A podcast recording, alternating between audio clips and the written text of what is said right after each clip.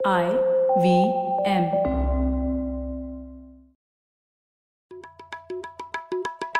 भाई हम हिंदुस्तानियों को बतियाना बड़ा पसंद है। बंगाली में अड्डा उड़िया में खोटी कन्नड़ा में हरटे और हिंदी में पुलियाबाजी। इस कला के लिए हमारी हर भाषा में एक शब्द है। तो प्रणय और मैं तो अक्सर मिलकर पुलियाबाजी करते ही रहते हैं। हमने सोचा कि आपको भी इसमें शामिल कर लिया जाए। तो आइए प्रणय और सौरभ के साथ करते हैं पुलियाबाजी। हेलो सौरभ कैसे हैं आप? बस बढ़िया प्रणय तुम बताओ। सौरभ पिछली बार आपने ऑटोनॉमस व्हीकल्स के बारे में एक ज़बरदस्त पुलियाबाजी की थी पर उसमें एक हिस्सा था जो हम लोगों ने डिस्कस नहीं किया था और वो था ईवीज का।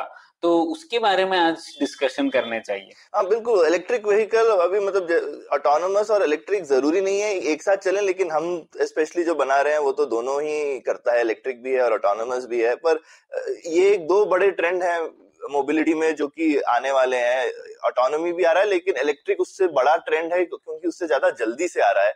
उतना डिसरप्टिव शायद नहीं है ऑटोनोमी जितना लेकिन बहुत बहुत बड़ा ट्रेंड है तो उसके बारे में ज़रूर चर्चा करेंगे। हाँ और आजकल आए दिन सौरभ मुझे बैंगलोर के रोड्स पर वो ई रिक्शा भी बहुत दिखने लगी है एक एक तो उसके बारे में भी डिस्कशन करेंगे और अ, मुझे ये भी लगता है कि अ, मतलब ऑटोनॉमस के अ, साथ साथ ईवीज के बारे में थोड़ी समझ भी कम है हमारे एक लिसनर ने भी बोला था कि इसके ऊपर चर्चा होनी चाहिए। तो किसके साथ चर्चा की जाए इस में तो आज हमारे साथ है राहुल। राहुल एक एंटरप्रेन्योर है ईवी स्पेस में एक बैटरी कंपनी चलाते हैं। तो मैंने सोचा इनको बुलाया जाए, जो बेसिकली इस चीज़ से जूझ रहे हैं। काफ़ी साल से मैं जानता हूँ, क्योंकि हम टच में हैं काफ़ी साल से और और एकदम जो एक हिंदुस्तान के जो ईवी एंटरप्रेन्योर का दुख दर्द भी आप सुन लेंगे और एक्साइटमेंट भी। तो दोनों एक साथ। राहुल स्वागत है आपका।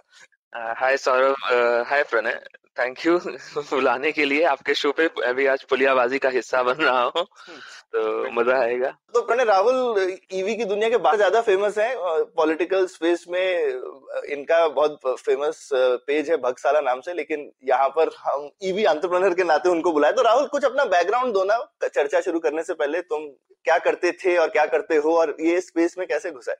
मेरा बैकग्राउंड काफ़ी डाइवर्स रहा है और ईवी प्रोबेबली वही छोटे छोटे हिस्सों में मैं ईवी तक पहुँचा हूँ अभी हम्म। तो स्टार्टिंग मेरी लाइक मेरा जन्म पटना में हुआ था और उसके बाद पढ़ाई मेरी बीएचयू में हुई थी बनारस हिंदू यूनिवर्सिटी में सो मेरा डिपार्टमेंट वहाँ पर मेटलर्जी था अच्छा और मेटलर्जी में जनरली आप मेटल्स और reactions gives free energy chemical reaction cell ये सब सब कुछ पढ़ते हैं हम्म। और जब तक आप पढ़ते रहते हैं आपको समझ नहीं आता कि इसका यूज़ होगा कि नहीं होगा हाँ, कभी हाँ। ज़िंदगी में तो और सभी चीज़ें तो सामने दिख जाती हैं। जैसे अगर मैं कंप्यूटर साइंस पढ़ता हूँ मैं कोड लिख के देख सकता हूँ। पर मेटलर्जी ऐसा सब्जेक्ट है जो प्रोबेबली आपको पता नहीं होता कि कब ज़िंदगी में यूज़ होगा। तो वहाँ पर मैंने खूब सारा जिंक सेल और ये सब चीज़ों पर पढ़ा था और मुझे पता नहीं था कि वो फ्यूचर में जाकर ऐड होगा। हम्म, तो एट में मैं ग्रेजुएट किया। अ, मेरी पहली जो नौकरी लगी थी that was in e value serve so e value serve में हम लोगों ने जनरली मार्केट uh, रिसर्च करते थे और मार्केट के बारे में समझते थे। सो वो कॉलेज से फ़र्स्ट जॉब लगा था मैं दो साल उधर था। उसके बाद डेटा कंसल्टिंग कंपनीज़ में मैं मूव कर गया। तो यूएस की एक फार्मा की कंपनी है जीएस जीएस एसोसिएट्स वो जनरली डेटा पर बहुत सारा काम करते हैं। और वो अगेन लाइक like, जैसे मैं कह रहा हूँ कि मेटलर्जी मेरे काम आया मार्केट रिसर्च तो डेटा मेरे लिए काफ़ी ज़्यादा हेल्पफुल हो गया। वहाँ पर मेरे को ये समझ में आया पूरी कंपनी में कि डेटा कैसे यूज़ किया जा सकता है। फार्मास्यूटिकल मार्केट काफ़ी इंटरेस्टिंग हो जाता है क्योंकि आप एक बार में मिलियन ऑफ़ डेटा देखते हैं और उससे आप एक एनालाइज एक कुछ रिज़ल्ट आउटपुट निकालना चाहते हैं। तो ये काफ़ी सारा काम उधर मैं कर रहा था और पर अगेन उसमें हमेशा यही था कि मैं यूएस मार्केट के लिए कर रहा था जो मैं कभी वहाँ जाकर मैं देख पाता था पर वो एक कंटिन्यूस प्रोसेस नहीं था। और ऊपर से वो फार्मा बैकग्राउंड था तो pharma was not something which I was like बहुत ज़्यादा वैसा इंटरेस्ट नहीं था बस नंबर्स देखकर मेरे को अच्छा लगता था। तो 2016-15 के अराउंड मेरे दिमाग में ये चल रहा था कि कुछ इंडिया के लिए स्पेसिफिक इंडिया के लिए भी किया जाए और कुछ इंजीनियरिंग प्रोडक्ट किया जाए। लकीली आदित्य जो हमारा दूसरा को फाउंडर है और राघव जो हम लोग कॉलेज में साथ ही पढ़े हमारा मेटलर्जी बैकग्राउंड था हम लोग से साथ ही ग्रेजुएट किया हम लोग बहुत अच्छे दोस्त हैं। और आदित्य हमेशा चाहता था कि मिलकर हम लोग कुछ अच्छा स्टार्ट किया जाए। सो so, 16 के अराउंड आदित्य ने लाइक मैं भी थोड़ा परेशान था उधर और आदित्य ने भी ऐसे जनरली पूछा कि स्टार्ट किया जाए। सो so, हमारे पास कुछ कुछ डिफरेंट आइडियाज़ थे कि किस पे कर सकते हैं। वेयर हाउसिंग पे हम लोगों ने सोचा कि एक स्टार्टअप uh, शुरू किया जाए और इनफैक्ट हमने कंपनी भी रजिस्टर किया वेयर नाउ करके और उसका ओवरऑल फीडबैक काफ़ी अच्छा था। हमें योर स्टोरी ने कवर किया। हम लोगों ने डिफरेंट लाइक वॉटन बिज़नेस कंपटीशन में हमें प्राइज मिला। स्टार्टअप्स में काफ़ी अच्छा उसका नाम हो गया था। बट देन वहाँ पर वो बहुत ऑपरेशनल इंटेंसिव था। लाइक like, अभी भी वो चल रहा है कंपनी स्टिल रनिंग तो वो स्पेस स्टोरेज में था बट सडनली फाउंड कि स्पेस की जगह अगर एनर्जी स्टोरेज करते हैं तो वो बहुत इंटरेस्टिंग हो जाएगा। और फिर लाइक like, सब कुछ टाई अप हो गया। हमने फिर बैटरी स्टार्ट किया। सो so, इन्वर्टेड वैसे 2017 में हमने लाइक कंपनी फिर वहाँ से रन करना शुरू किया बैटरी स्पेसिफिक तो तो किस तरीके की बैटरीज करते हो राहुल? तुम ज़्यादा ग्रिड साइड में हो इलेक्ट्रिक व्हीकल इलेक्ट्रिक व्हीकल में किस टाइप के? टू व्हीलर थ्री व्हीलर क्या कर रहे हो? सो so, एक तो सबसे बड़ा फ़ायदा है इंडिया में काम करने का कि आपको हर जगह हाथ चलाना पड़ता है। सो इनफैक्ट लाइक हमने जब शुरू किया था तो we started with three wheelers उसके बाद हम लोग ग्रिड पे भी काम किए हैं उसके बाद स्मॉल स्टोरेज पे फिर वापस ईवी में देख रहे हैं। सो so, ये पूरा दो तीन साल हमने हर जगह का एक स्ट्रगल होता है और आप इवॉल्व करते जाते हो आपको समझ में आता है कि यहाँ जाए कि ना जाए। तो ऐसे इन जनरल नंबर के टर्म्स से हम लोग जब हमने घुसे थे तो हमें लग रहा था कि हर जगह ई रिक्शा में दिख रहा था और ई रिक्शा में हमें दिखा कि बैटरी का बहुत बड़ा स्कोप है। सो लिथियम बहुत महँगा हो रहा था। लाइक like 17 में लिथियम के प्राइस पे कोई बात करता है तो जो बैटरी आपको लेड में बीस हज़ार में मिल रही है वो अस्सी नब्बे हज़ार से ज़्यादा की मिल रही थी। तो हमें समझ में आ रहा था कि लिथियम अभी नहीं अडॉप्ट करेगा कोई। So in between we found कि एक लेड कार्बन करके एक बैटरी रहती है लाइक एक केमिस्ट्री वो बनता है। तो लेड कार्बन नॉर्मल लेड जो बैटरी है इन टर्म्स ऑफ़ बैटरी काम करता है और कार्बन कैपेसिटर टाइप का एक्ट करता है। तो लेड बैटरी जो जनरली सात आठ घंटे चार्ज करने में लगती है लेड कार्बन क्लेम वो करते हैं। हमने देखा भी है कि तीन घंटे में चार्ज हो जाता है। उसका परफॉर्मेंस काफ़ी इनहेंस्ड हो जाता है। तो हमने उसमें स्टार्ट किया। तो we partnered with a company call Narada so Narada lead carbon में एक ग्लोबली सबसे बड़ी कंपनी है और उन्होंने खूब सारा पेटेंट उस पर निकाला। तो हमने उनके साथ काम करना शुरू किया। हम्म। और फिर वो बैटरी लेकर हम लोग जाते थे। सारे ई तो दिल्ली में हम लोगों ने जितने ओईएम से ई रिक्शा है उनके पास जाते थे उनको समझाते थे। और probably during that time only हम लोगों का भी जो अंडरस्टैंडिंग है वो ग्रो किया कि बैटरी कैसे काम करती है, क्या कंट्रोलर होता है, क्या मोटर होता है लेड बैटरी होती क्या है, उसमें डिफरेंट टर्म्स क्या होते हैं। और सो so हमने स्टार्ट वहाँ से किया, तीन चार महीने हमने बहुत मेहनत किया, पर मार्केट में सिंस वो lead battery lead carbon battery एक ही तरह का दिखता था सो प्राइस इंडिया बहुत प्राइस सेंसिटिव मार्केट है so people were not very interested कि यार मेरे को यही चीज़ जब लेड में मिल रहा है मैं क्यों लूँगा? सो so, वहाँ से हम लोग फिर लिथियम में मूव किए। वहाँ पर हमने फिर बैटरी हमने ये सोचा कि बैटरी अगर बननी चाहिए तो बहुत हाई क्वालिटी बननी चाहिए। सो so, हमने फिर वहाँ पर टाइप किया।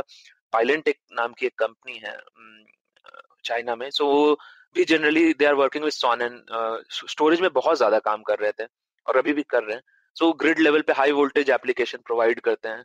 अगर 700 वोल्ट का सिस्टम बनाना है, हज़ार वोल्ट का तो उस समय हमने एल जी पैनासोनिक सबसे बात किया था। पाइलन वॉज़ द कंपनी जो हम लोग को भी समझ में आ रहा था कि ये technology they were also because they वो बहुत ज़्यादा उनको भी इंडिया में घुसने के लिए समझने का ट्राई कर रहे थे। So they also spend lots of time with us तो इट लाइक क्यूमुलेटिव ग्रोथ हुआ हम लोग का कि ठीक है, आप भी समझो। मैं इंडिया मार्केट आपको समझाता हूँ। आप बैटरी समझाएँ। राहुल इसमें आ, कुछ ऐसे टर्म्स आपने यूज़ किए जो आ, मैं जैसे इस स्पेस में नहीं हूँ तो मुझे समझ में नहीं आया तो थोड़ा पीछे जाते हैं और उसके बारे में बात करते हैं। अब आप जैसे आप लोगों ने बोला कि बैटरी बना रहे हैं और पहले आपने शुरुआत इस बात से की कि टू व्हीलर के लिए बना रहे हैं या ई रिक्शा के लिए बना रहे हैं या कार के लिए बना रहे हैं। क्या फ़र्क है इन तीनों में? मेरा अंदाज़ा है ठीक है कैपेसिटी अलग होगा पर उसके अलावा भी कोई डिफरेंस है क्या? हाँ बिल्कुल। सो so, बहुत वैलिड क्वेश्चन है।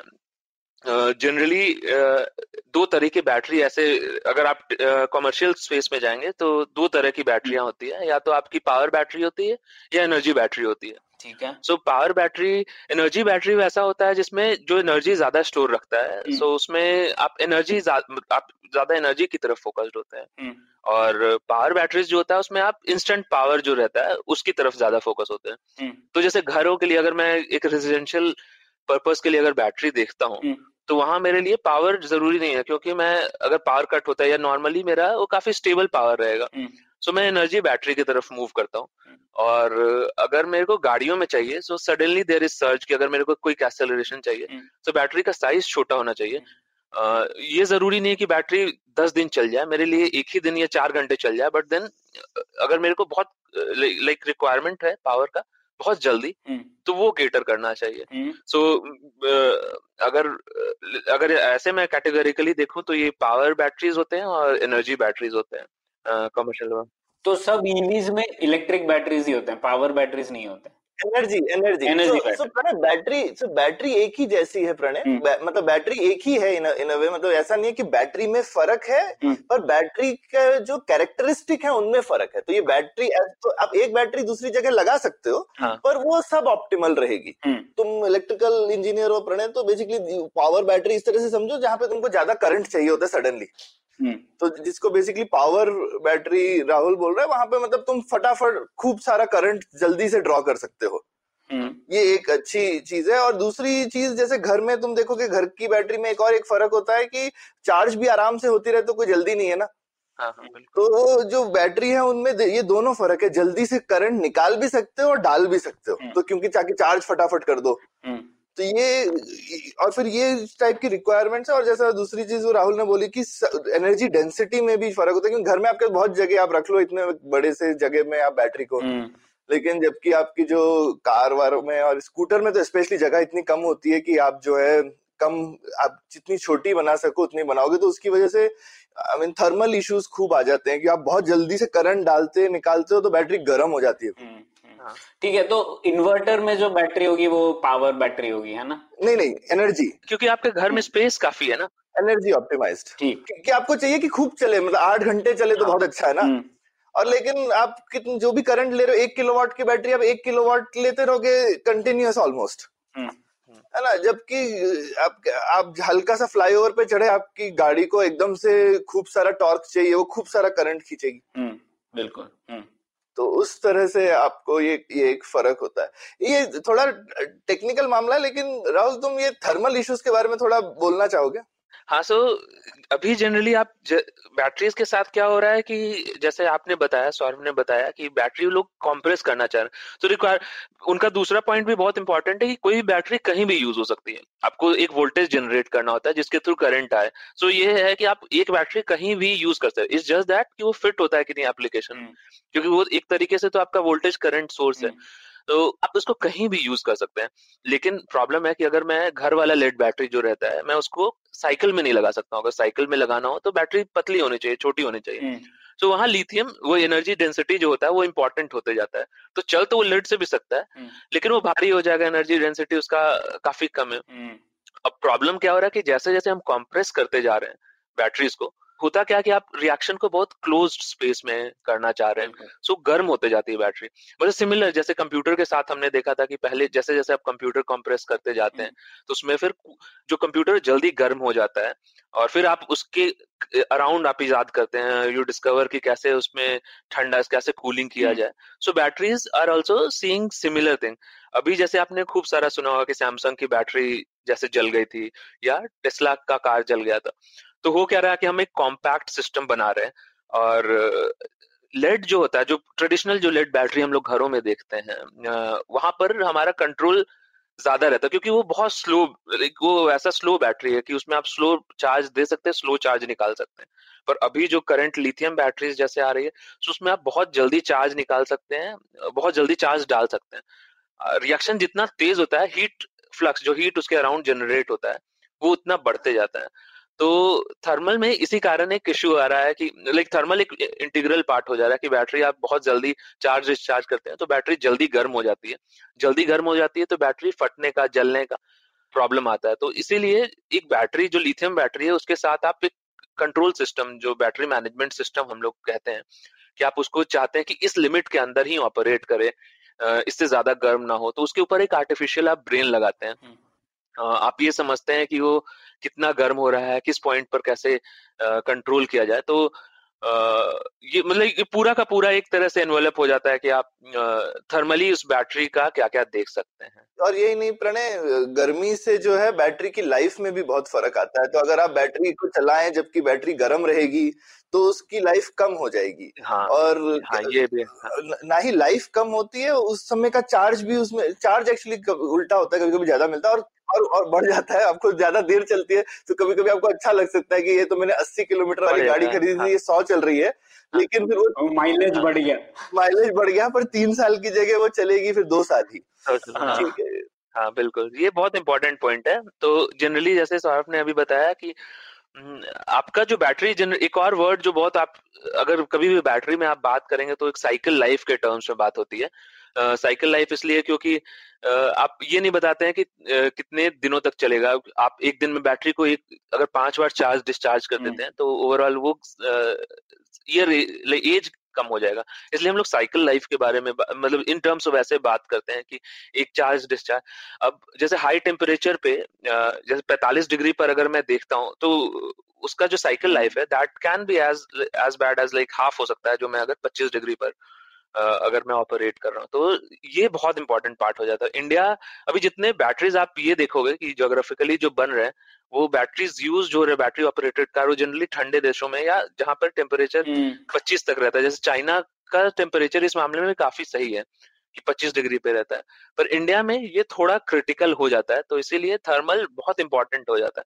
तो यूएस और यहाँ पर परेशानी है कि वहाँ पे सब ज़ीरो डिग्री तो वहाँ ठंड से बैटरियों को अलग परेशानी होती है कि आप अगर कम टेम्परेचर पे ले जाते हैं तब भी लाइफ हम्म। कम होता है। तो वहाँ पर वो लोग इस चीज़ पर काम कर रहे हैं कि कैसे गर्म रखा जाए और इंडिया में ये काम किया जा रहा है या काम करना होना ज़रूरी है कि आप उसको कैसे ठंडा रख सकते हैं। इसीलिए लोग कहते हैं सबसे ज़्यादा ईवी स्टार्टअप बैंगलोर शिफ्ट हो जाते हैं क्योंकि यहाँ सबकी बैटरी ठीक चलने लगती है। उसका ये भी रीजन है कि बैंगलोर में जनरली जनता को टेक्नोलॉजी ज़्यादा समझ में आता है। हाँ। तो राहुल आप गलत जगह पर है। पर वैसे फिर ये बात भी करनी थी मुझे कि जो अब एनर्जी डेंसिटी डिफरेंस तो आपने बताया हाँ. इसके अलावा एक और चीज़ रहती है दो मॉडल है इसमें ना कि बैटरी को रिप्लेस कर देंगे या फिर बैटरी को एक चार्जिंग पॉइंट से चार्ज करेंगे किसी भी गाड़ी में। तो इन दोनों इस डिफरेंस के बिना पर भी क्या बैटरी का खुद का शेप और कैरेक्टरिस्टिक अलग होना चाहिए क्या? मतलब अभी इस पे काफ़ी सारा डिबेट चल रहा है जो स्वैपिंग हम्म। मॉडल आप इन जो कह रहे हैं वो एक तरह से कि स्वैपिंग है या ट्रेडिशनल चार्जिंग मॉडल ये दो मॉडल हैं जिसपे हम्म। काफ़ी सारे डिस्कशन चल रहे हैं। इनफैक्ट नीति आयोग ने स्वैपिंग मॉडल प्रपोज किया था uh, और कुछ लोग हैं जो बहुत एंटी स्वैपिंग मॉडल हैं कि ये नहीं होना चाहिए।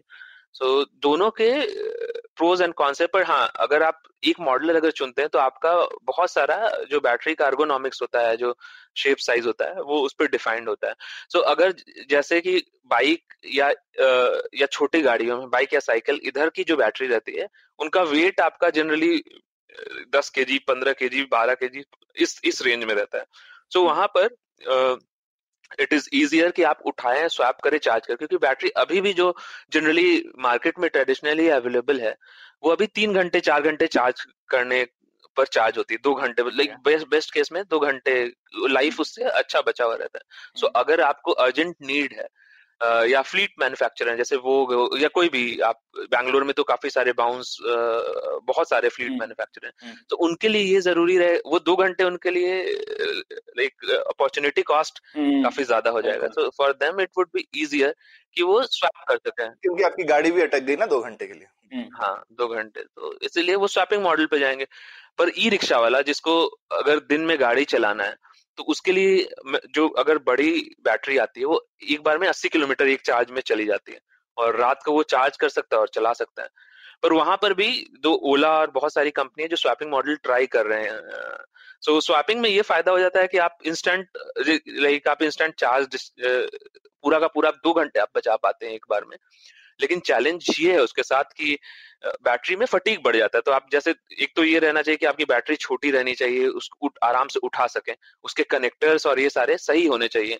फिर धूल और इससे अगर जैसे इंडिया में प्रॉब्लम ये है कि धूल और कंकर ये सब सारे बहुत सारे चीज़ें अगर वो कनेक्टर में फंसते हैं तो कनेक्टर आपके खराब हो सकते हैं।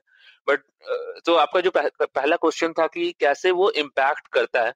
सो so, अगर मेरे को स्वैपेबल बैटरी चाहिए या छोटी बैटरी चाहिए सो so आप हाई एनर्जी डेंसिटी की तरफ़ जाएँगे। दूसरा आप ऐसा शेप देखेंगे जिसमें हीट जैसे अभी हमने थर्मल पे बात किया कि वो थर्मली स्टेबल रहना चाहिए।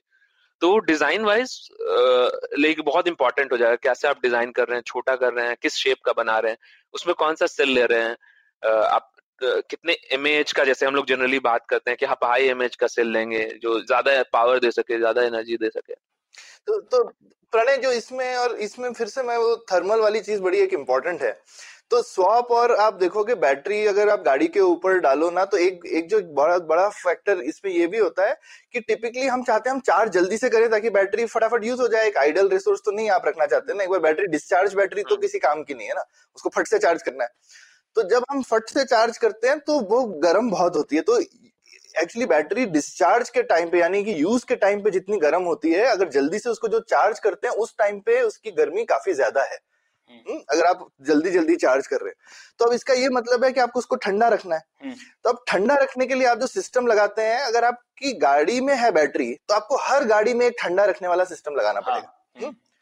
और अगर आप स्वॉपिंग कर रहे हैं तो आपको सिर्फ़ चार्जिंग स्टेशन में लगाना पड़ेगा। हाँ, ठीक है ना? तो ये एक काफ़ी इंपॉर्टेंट फैक्टर है बैटरी स्वॉपिंग इकोनॉमिक्स का कि आप जो है अपने ठंडा करने वाला एपरेटस एक जगह पे एग्रीगेट कर सकते हैं। जब आप शॉपिंग करते हैं। हाँ, ये। हाँ, और और आप गाड़ी के ऊपर आपको बहुत ज़्यादा चीज़ें इस तरीके की लगाने की ज़रूरत नहीं। दूसरा जो चीज़ है आपको चार्जर भी हर बैटरी में लगाने की ज़रूरत नहीं। तो काफ़ी बार जो बैटरी जब ऑनबोर्ड चार्ज करते हैं तो हम ऑनबोर्ड चार्जर लगा देते हैं। हम्म, हम्म। ठीक है? क्योंकि फिर आपको सिर्फ़ प्लग चाहिए। आप कहीं भी गए आपने प्लग में लगा दिया। चार्जर की ज़रूरत नहीं है। हाँ। लेकिन जब आप शॉपिंग कर रहे हैं तो आपकी बैटरी में चार्जर की ज़रूरत ही नहीं है। चार्जर आपका सिर्फ़ शॉपिंग स्टेशन पे हो सकता है। हाँ। ठीक है और और अक्सर जो गर्मी काफ़ी प्रोड्यूस चार्जर भी करता है क्योंकि उसकी जो इलेक्ट्रॉनिक्स है उसकी हीट डिसिपेशन से खूब गर्मी प्रोड्यूस होगी।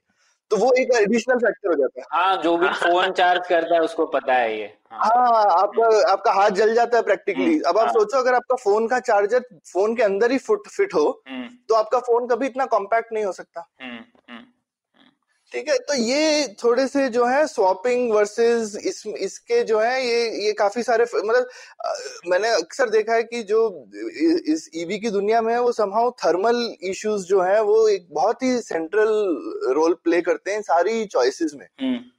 और स्पेशली इंडिया में जहाँ गर्मी खूब है मतलब हम हम एक कस्टमर से बात कर रहे हैं जो ये बोलता है कि ठीक है हमारा जो भी रिकॉर्डेड टेम्परेचर होगा वो कहता है यार मेरा वेयर हाउस गुड़गांव में जो है वहाँ पे बावन डिग्री जाता है टेम्परेचर हाँ। गर्मियों के टाइम हाँ।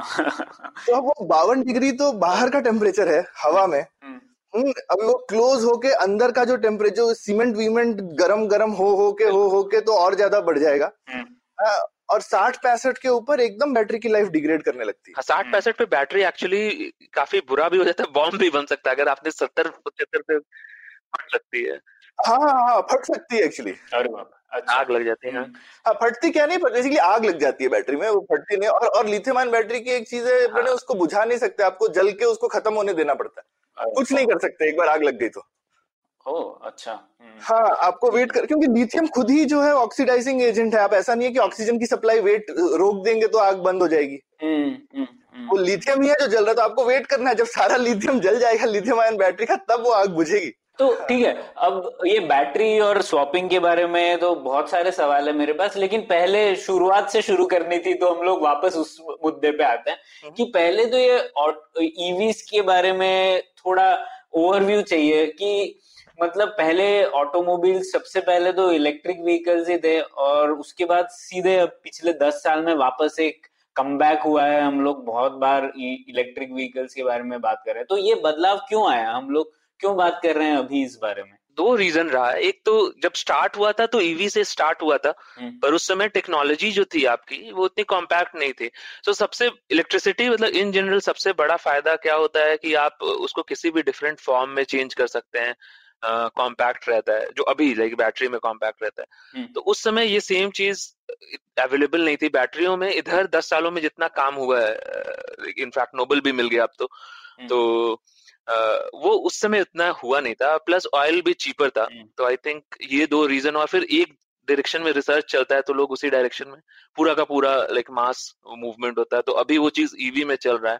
Everyone is trying to understand that तो यहाँ पे प्रणय बहुत इंटरेस्टिंग है शुरू में तुमने जैसा बोला कि जब कुछ 1880 90 हम्म। वगैरह में ऑटोमोटिव आए थे तो वो पहले तो सब मोटर और बैटरी से ही चलते थे। और लेकिन ठीक है जैसे राहुल ने बोला बैटरी बहुत बल्की थी पता नहीं उनकी रेंज हाँ। भी बहुत कम होगी उस टाइम पे तो ऑब्वियसली बैटरी का एक नुकसान तो था और तेल भी तब नया नया ही आया था दुनिया में।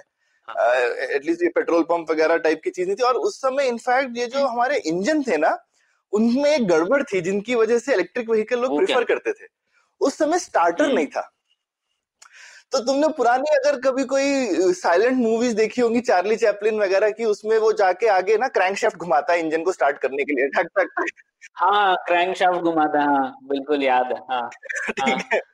तो वो आपको क्रैंकशाफ्ट घुमाना पड़ता था और कभी कभी वो क्रैंकशाफ्ट झटका देगा तो चार्ली चैपलिन उछल के पीछे गिर जाएगा। ये असली में होता था उस जमाने में। हाँ, ठीक है? तो वो कुछ 1910 15 वगैरह में किसी आदमी ने फाइनली स्टार्टर का इन्वेंशन किया जब आपकी सिर्फ़ आपको एक चाबी घुमानी होती थी और इंजन चल जाता था। हम्म, हम्म, ठीक है? जहाँ पे आपने बैटरी लगा ली हम्म। इंजन को स्टार्ट करने के लिए।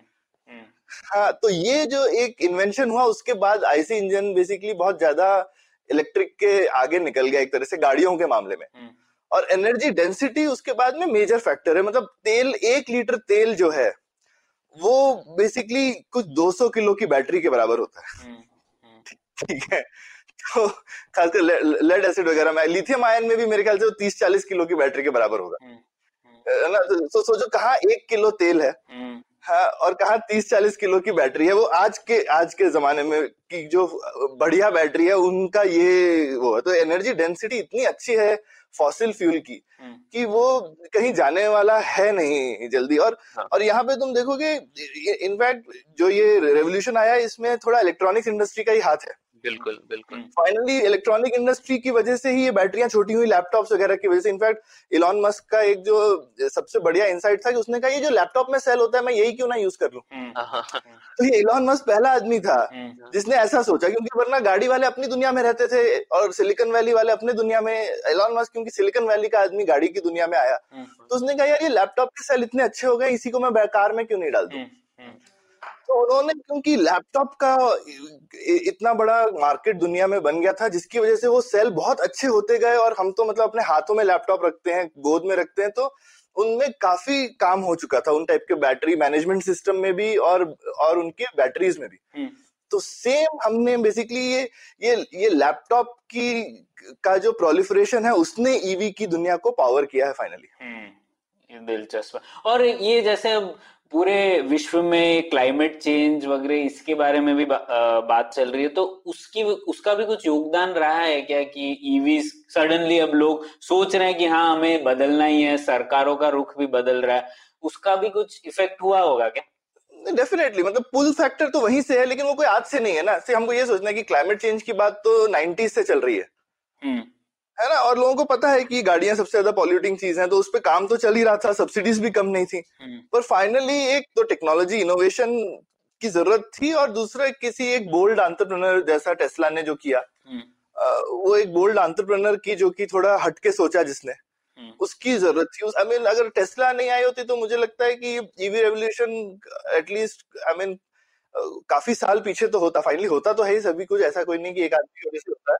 हाँ उसने फैंसी तो बना दिया, पर हाँ एक ये भी साइड था कि चाइना ने itself like close loop like close environment close wall में काफ़ी काम किया है। सो टेस्ला दो हम लोग टेस्ला ने काफ़ी ड्राइव किया है मार्केट पर चाइना लाइक अगर आप जाते हैं वहाँ देखते हैं, जैसे सेंजन में अक्सर अभी बैटरी समझने जाता हूँ, उस पूरे शहर में हंड्रेड परसेंट ईवीज चलते हैं। और हाँ बिल्कुल वहाँ पर नॉर्मल आपके जो भी जो पब्लिक बसेस जो हैं जितने भी हैं वो सारे इलेक्ट्रिक बसेस हैं और, और चाइना में यही होता है कि वो पॉलिसी लाइक काफ़ी फ्यूचरिस्टिक देखते हैं।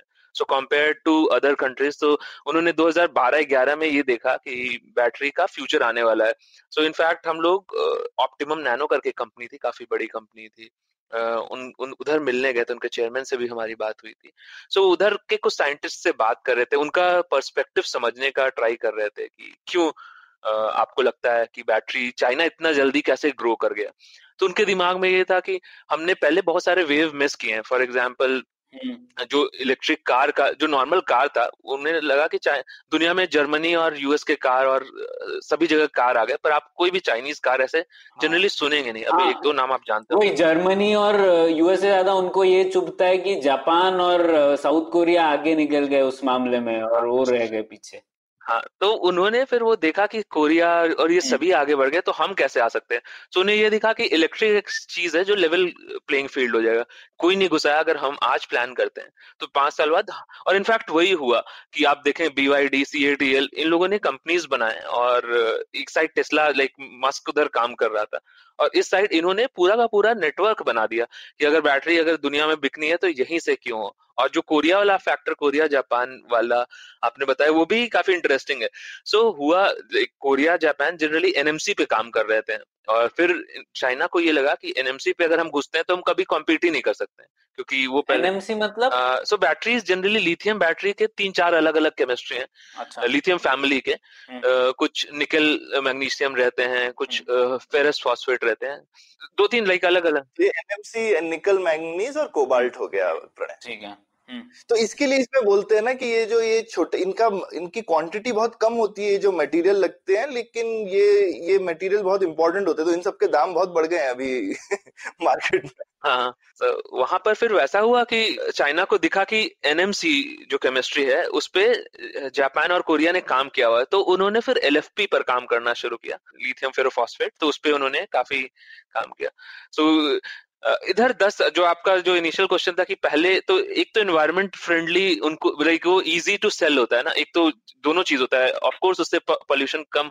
अभी जो डेटा जो करंट डेटा आ रहा है, उसमें ये होता है कि जब गाड़ियाँ रोड पर चल रही हैं, उससे एमिशन जो है, वो क्वांटिटिवली दे हैव शोन कि पीपल रिसर्च हैव शोन कि वैल्यूज़ कम हुए और साथ में it is easy to convince people मैं अगर गाड़ी देखता हूँ जैसे दिल्ली में आप देखिए दिसंबर और नवंबर का समय जब पूरा हवा आपको सांस लेने में दिक्कत होता है हम्म। आपको उस समय कोई सोल्यूशन बताया जाए तो you'll go for that like आपको लगेगा कि ईवी अगर नहीं दे रहा है अगर उससे बाहर एमिशन नहीं हो रहा है तो I I will obviously opt for that तो वो दस सालों में उस पर खूब सारा लाइक डिस्कशन लोगों का पोल्यूशन और ये सारे चीज़ एक साथ मिलकर उनको पुश हाँ। किया प्रोपिल किया हाँ तो सप्लाई साइड और डिमांड साइड दोनों शायद उनका एक मिलन हो रहा है हाँ, बिल्कुल पर है ना हाँ. तो ठीक है अब ये तो समझ गया कि क्यों ईवीज डिमांड में आ रहे हैं तो आज की डेट में ये सवाल दो आप दोनों के लिए है कि किस प्रकार के इलेक्ट्रिक व्हीकल्स है और क्या परसेंटेज है सेल्स का? मतलब आजकल कितने बिक रहे हैं इलेक्ट्रिक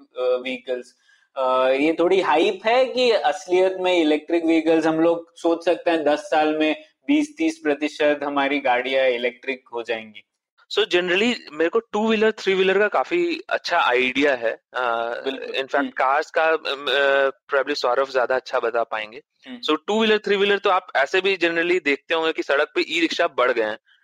हम्म। तो इंडिया में टोटल मिलाकर सात आठ लाख ई रिक्शा होंगे सो दैट इट सेज कि इतने सारे battery like battery operated vehicle चल रहे हैं सात आठ लाख है सो जनरेट रेवेन्यू जनरेट कर तो ई रिक्शा को जनरली ईवी देखते नहीं है but technically it is also EV तो अगर हाँ। आठ लाख गाड़ियाँ चल रही हैं तो of course there is like already adoption की ईवीज हैं मार्केट में अवेलेबल हैं। सो ये generally lead batteries operated vehicles थे। लिथियम इंडिया में अभी शुरू हुआ so we have just crash the surface two wheeler में कंपनीज़ लाइक हीरो और ये बड़ी कंपनी है। There they are seeing sales of सात आठ हज़ार गाड़ियाँ बिकती हैं महीने में। hmm. प्रॉपर ईवी है there is no petrol based नहीं आईसी नहीं है वो। सो so, उसमें आपकी लिथियम गाड़ी लिथियम लगी रहती है और स्कूटी बिकती है। तो अब वो इस साल प्रॉब्ली लास्ट कुछ साल तक हाई लाइक डिस्कशन ज़्यादा हो रहा था। मार्केट में सेल्स उतना नहीं था। पर अब आई थिंक इस साल सेल्स हुआ है और अगले साल भी there would be uptake government भी पॉलिसी लेकर आ रही है।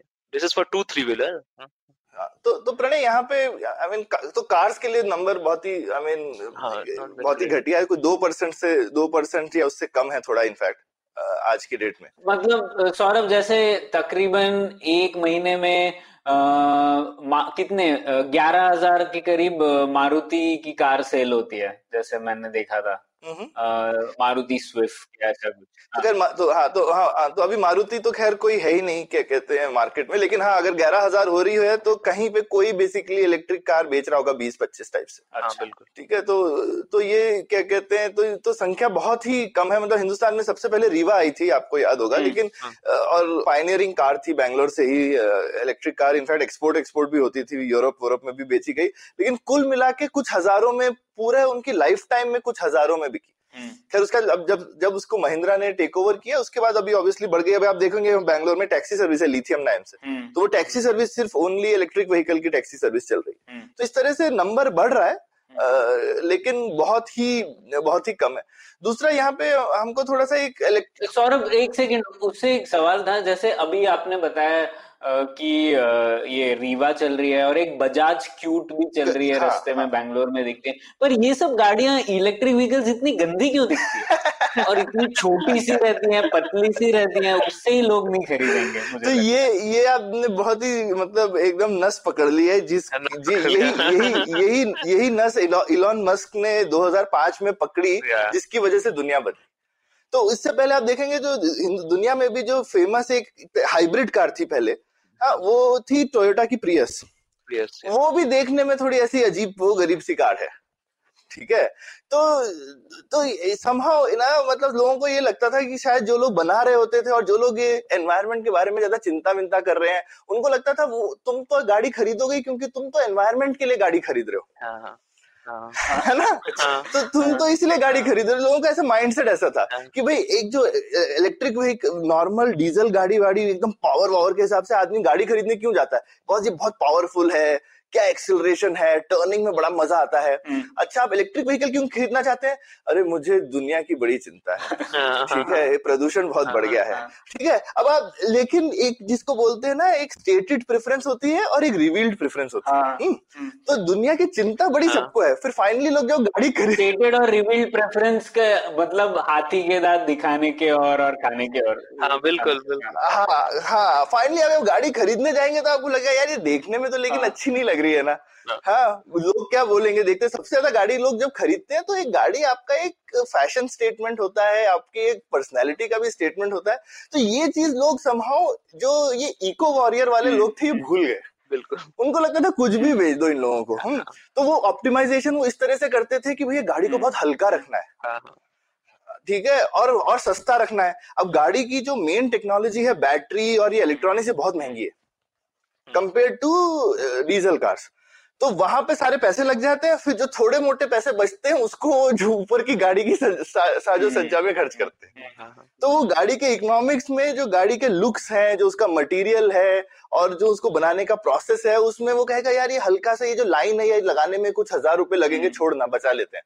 हम्म, हाँ इसकी जगह एक सेल और डाल देते हैं गाड़ी में थोड़ी एक किलोमीटर और चल जाए। हम्म, हाँ। ठीक है। तो ये इलॉन मस्क पहला आदमी था जिसने कहा था नहीं हम्म, ये थोड़ी है कि ये आदमी गाड़ी तो इसलिए ले तो उसने ऐसी गाड़ी बनाई जो सब लोग चाहते थे। हम्म, हम्म, हाँ बीएमडब्ल्यू चलाने वाला आदमी बोलता था नहीं मुझे टेस्ला चाहिए। हम्म, हाँ। हम्म, हाँ इसलिए नहीं क्योंकि एनवायरनमेंट के लिए अच्छी है इसलिए क्योंकि वो गाड़ी अच्छी है। हाँ हाँ बिल्कुल हम्म, है ना तो ये उन्होंने एक माइंडसेट चेंज किया और उसका लेकिन माइंडसेट चेंज करने के लिए उनका एक ये भी था he started from the luxury market महँगी गाड़ी है ना बहुत। तो उन्होंने लग्जरी साइड से स्टार्ट किया और उसके बाद में धीरे धीरे मॉडल्स बनाते गए जो वॉल्यूम आता गया तो सस्ते सस्ते सस्ते मॉडल बनाते जा रहे हैं। हम्म, लेकिन बाकी जगहों में इस, इस तरीके की लॉन्ग टर्म स्ट्रेटेजी किसी ने बनाई नहीं तो सारे लोग जो है वो इस तरह से चलते हैं। मतलब वो रीवा में आप देखोगे तो अंदर जो एक बैटरी और एक मोटर है उसमें सारे पैसे चले गए उसके बाद वो गाड़ी है ऑलमोस्ट थोड़ी डब्बा जैसी है। हम्म, बिल्कुल हाँ। हाँ। ठीक तो कुछ उसमें बचा ही नहीं है कि तो ये तो एक एक है प्रॉब्लम की चीज़। और इंडिया में एक और चैलेंज है जैसे आप बहुत सही सौरभ ने बताया ग्लोबली लोग क्योंकि ये देख रहे थे कि कैसे उसको हम ये मतलब वो इन्वायरमेंट के एंगल से बना रहे थे वो ये देख रहे थे डिज़ाइन और लग्जरी के एंगल से नहीं बना रहे थे। इंडिया में चैलेंज था कि कोई ओरिजिनल डिज़ाइन पे काम ही नहीं करता है तो अभी भी ई रिक्शा में भी अगर सेम चीज़ पूछा जाए कि चलो ठीक है ई रिक्शा में लोग अच्छा ई रिक्शा क्यों नहीं बना रहे हैं? अ, अगर मैं जितने ई रिक्शा ओईएम से मिला उनसे अगर आप पूछे कि डिज़ाइन क्यों आपने ऐसा डिज़ाइन क्यों किया तो दे वोंट हैव आंसर मतलब या तो किसी एक्स ने बना दिया इसलिए वैसा कर दिया। हम्म, और उसके बाद कभी इम्प्रूवमेंट ही नहीं हुआ क्योंकि उसको कभी हमने तवज्जो नहीं लाइक वही एग्जैक्टली कि कभी सोचा नहीं कि इसको कैसे सुधारा जाए और वहाँ पे प्रोबेबली स्किल सेट जो है हमारा जो मैकेनिकल इंजीनियर्स होते हैं देश के जो डिज़ाइन कर सकते हैं। सो so, उन वो उनका कभी यूज़ ही नहीं हुआ तो वो सारे कोड लिख रहे हैं। तो डिजाइनर्स जो रहने चाहिए कि क्यों अभी भी फॉर एग्ज़ाम्पल अगर हम लोग बैटरी के लिए जाते हैं और हम लोग कोई भी चीज़ एक नॉर्मल छोटे चीज़ के लिए इतना ज़्यादा वो आपको खोजना पड़ता है कि कौन इसको टेक्निकली बता सके तो वो लोग भी कम है। uh, तो डिज़ाइन जो है design is an outcome of engineering and design sense और दोनों जगह हम लोग पीछे रह गए इंडिया में एटलीस्ट अच्छा। कि डिज़ाइन सेंस वाले जो जितने लोग हैं जो अच्छा डिज़ाइन बना सकते हैं सो so वो उन उनको आपने कभी कंपनी हायर नहीं किया क्योंकि सबको लगता है कॉस्ट है इससे अच्छा दो सेल्स वाले हम लोग रख लेते हैं। तो डिज़ाइनर आप अच्छा नहीं रखेंगे तो फा, फाइनली मिलाकर एक मेटल का टुकड़ा आप कॉपी कर लेंगे चाइना से और या किसी जगह से आप उसको यूज़ करेंगे। और दूसरा इंजीनियर भी आपने ये देखा कि अगर मैं एक हाईली स्किल्ड इंजीनियर की जगह मैं वैसे इंजीनियर को रखता हूँ जो कि तीन जगह जो कि गाड़ी भी बना दे जो सर्विस भी कर दे और जो सब कुछ कर दे। सो हम्म। so, वो नहीं हो पाता है। सो so, इसीलिए डिज़ाइन आपका फंसा रह जाता अच्छा। है कि ठीक है किसी तरह चल जाए बस चल जाए। पर राहुल और सौरभ शायद टू व्हीलर्स में ये थोड़ा अलग है क्या? कि जैसे मतलब मैं देखता हूँ अभी एथर की आई है गाड़ी और अलग और और कुछ टू व्हीलर्स भी आई है। वो थोड़ी बेहतर है दिखने में डिज़ाइन सेंस थोड़ा है उसमें जबकि फोर व्हीलर्स वैसे नहीं है। तो ये तुम स्टार्टअप्स हम्म। में देखोगे ना प्रणय जो अब ये जो टू व्हीलर नए स्टार्टअप हैं खासकर हाँ, एथर जैसे राइट हाँ. उन्होंने कोशिश किया है कि ये टेस्ला का और एलॉन का जो प्लेबुक है हाँ. उसको टू व्हीलर में अप्लाई करने के लिए तो उन्होंने सारे लेसन लिए हैं टेस्ला से लेकिन बोला है कि उन्होंने फोर व्हीलर बनाया है हम वही सेम अप्रोच टू व्हीलर में लगाएँगे क्योंकि और, और क्योंकि इंडिया सबसे बड़ा टू व्हीलर मार्केट हमको करना चाहिए वो एक मेरे को लगता है माइंडसेट भी अच्छी ठीक है क्योंकि एक तो कार बनाने का कैपिटल इन्वेस्टमेंट टू व्हीलर से बहुत ज़्यादा है टू हम्म। व्हीलर का भी कोई कम नहीं है पर कार का और भी ज़्यादा है हम्म। है ना आपका प्रोटोटाइप बनने में कितने लाखों के लाखों लग जाएँगे तो और दूसरा टू व्हीलर मार्केट भी इंडिया का इतना बड़ा है तो ये मेरे ख्याल से आप आप ये वाला जो आपका अप्रोच है ये आप देखोगे। कि ये नया अप्रोच जो है ये ये इन लोगों में आया है। अदरवाइज़ इंडिया में जो टू व्हीलर में डिज़ाइन इनोवेशन है आप देखोगे कि सबसे पहले वेस्पा दोबारा से आया था इंडिया में तो क्या धड़ल्ले से बिका था? क्यों? क्योंकि सिर्फ़ डिज़ाइन अच्छा था। बिल्कुल। दोबारा से जो आया। और उसके अलावा होंडा एक्टिवा ने भी मार्केट मार ली है। है ना? तो हम लोगों ने शुरू में जो डिज़ाइन हमारे आए हैं वो सारे इटली वगैरह से डिज़ाइन आए हैं इंडिया में। हम्म। क्योंकि टू व्हीलर वहीं पे टू व्हीलर थ्री व्हीलर दोनों इटली में ही इजाद है ज़्यादा उनका। हम्म। तो जो शुरू में वर्ल्ड वॉर टू के जमाने के डिज़ाइन है ये सारे हम्म। वो तब से चल रहे हैं। अच्छा।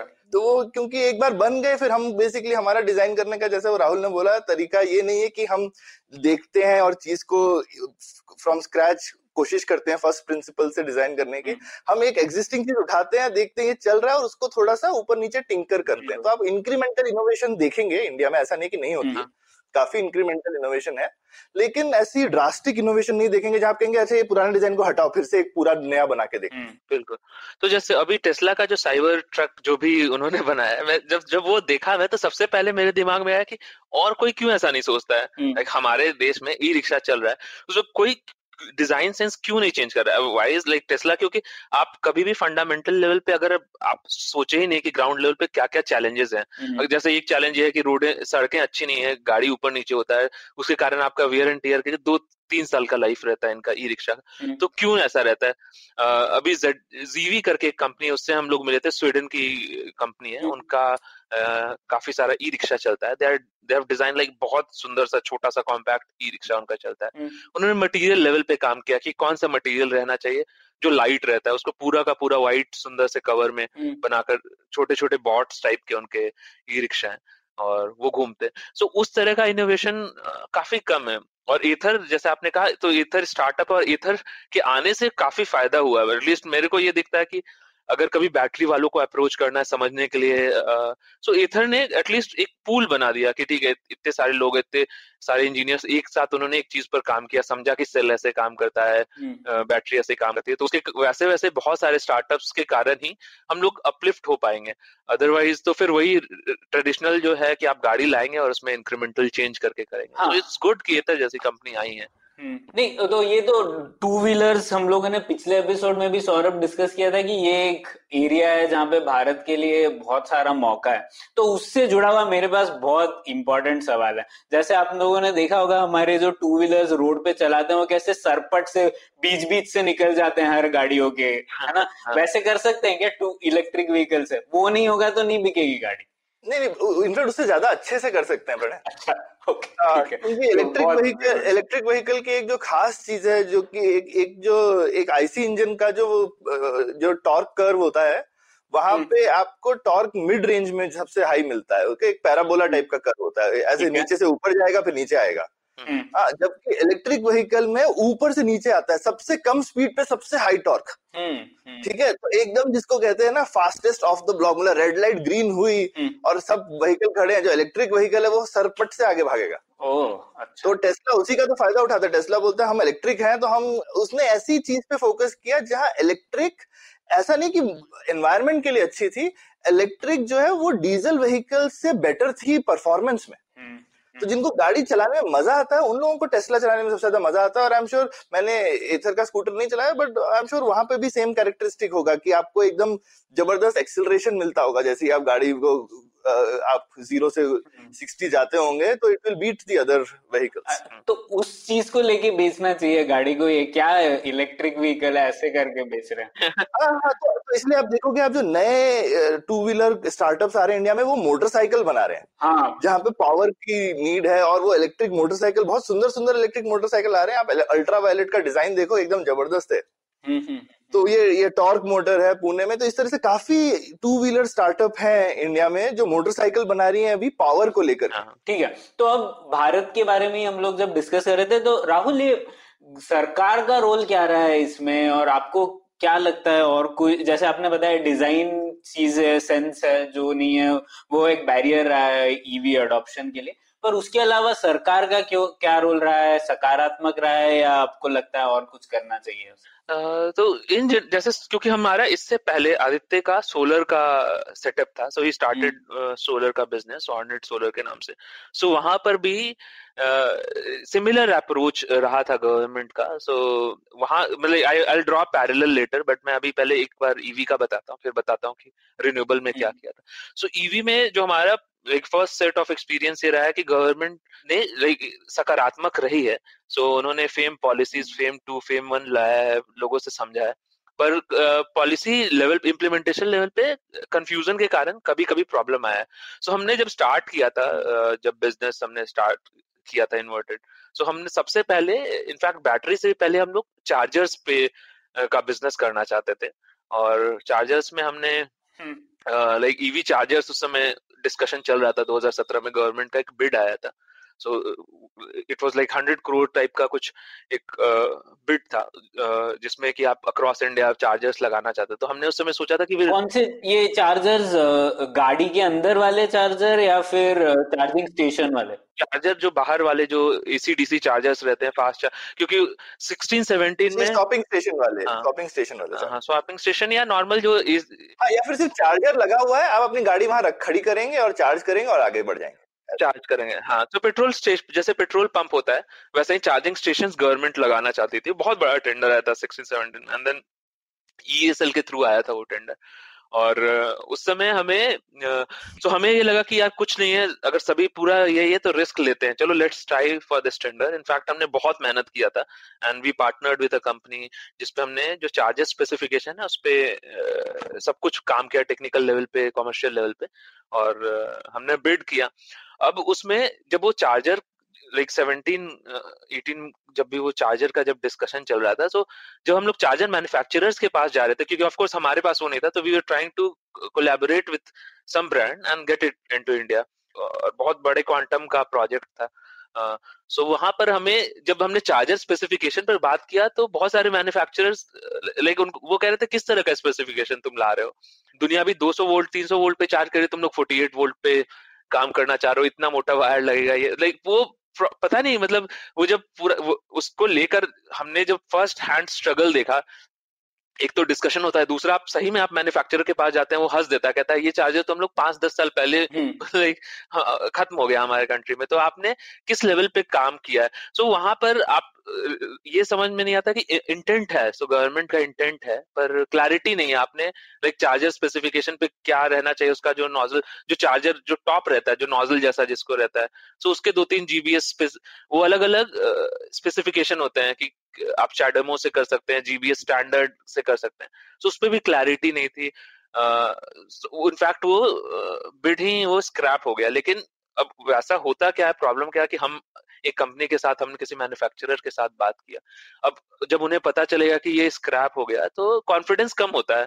सो इनफैक्ट इन जनरल जब जैसे हम लोगों ने जर्मनी में या चाइना में या इनफैक्ट लाइक जापान में कंपनी से जब बात किया प्रोडक्ट के लिए तो उनका ये फीडबैक रहता है कि आपके कंट्री में वो नहीं अंडरस्टैंडिंग प्रॉपर नहीं रहता है। प्रोडक्ट लॉन्च करना चाहते हो फिर आप उसमें कभी भी अचानक से बंद हो जाता है। uh, कभी भी स्पेसिफिकेशन चेंज हो जाते हैं।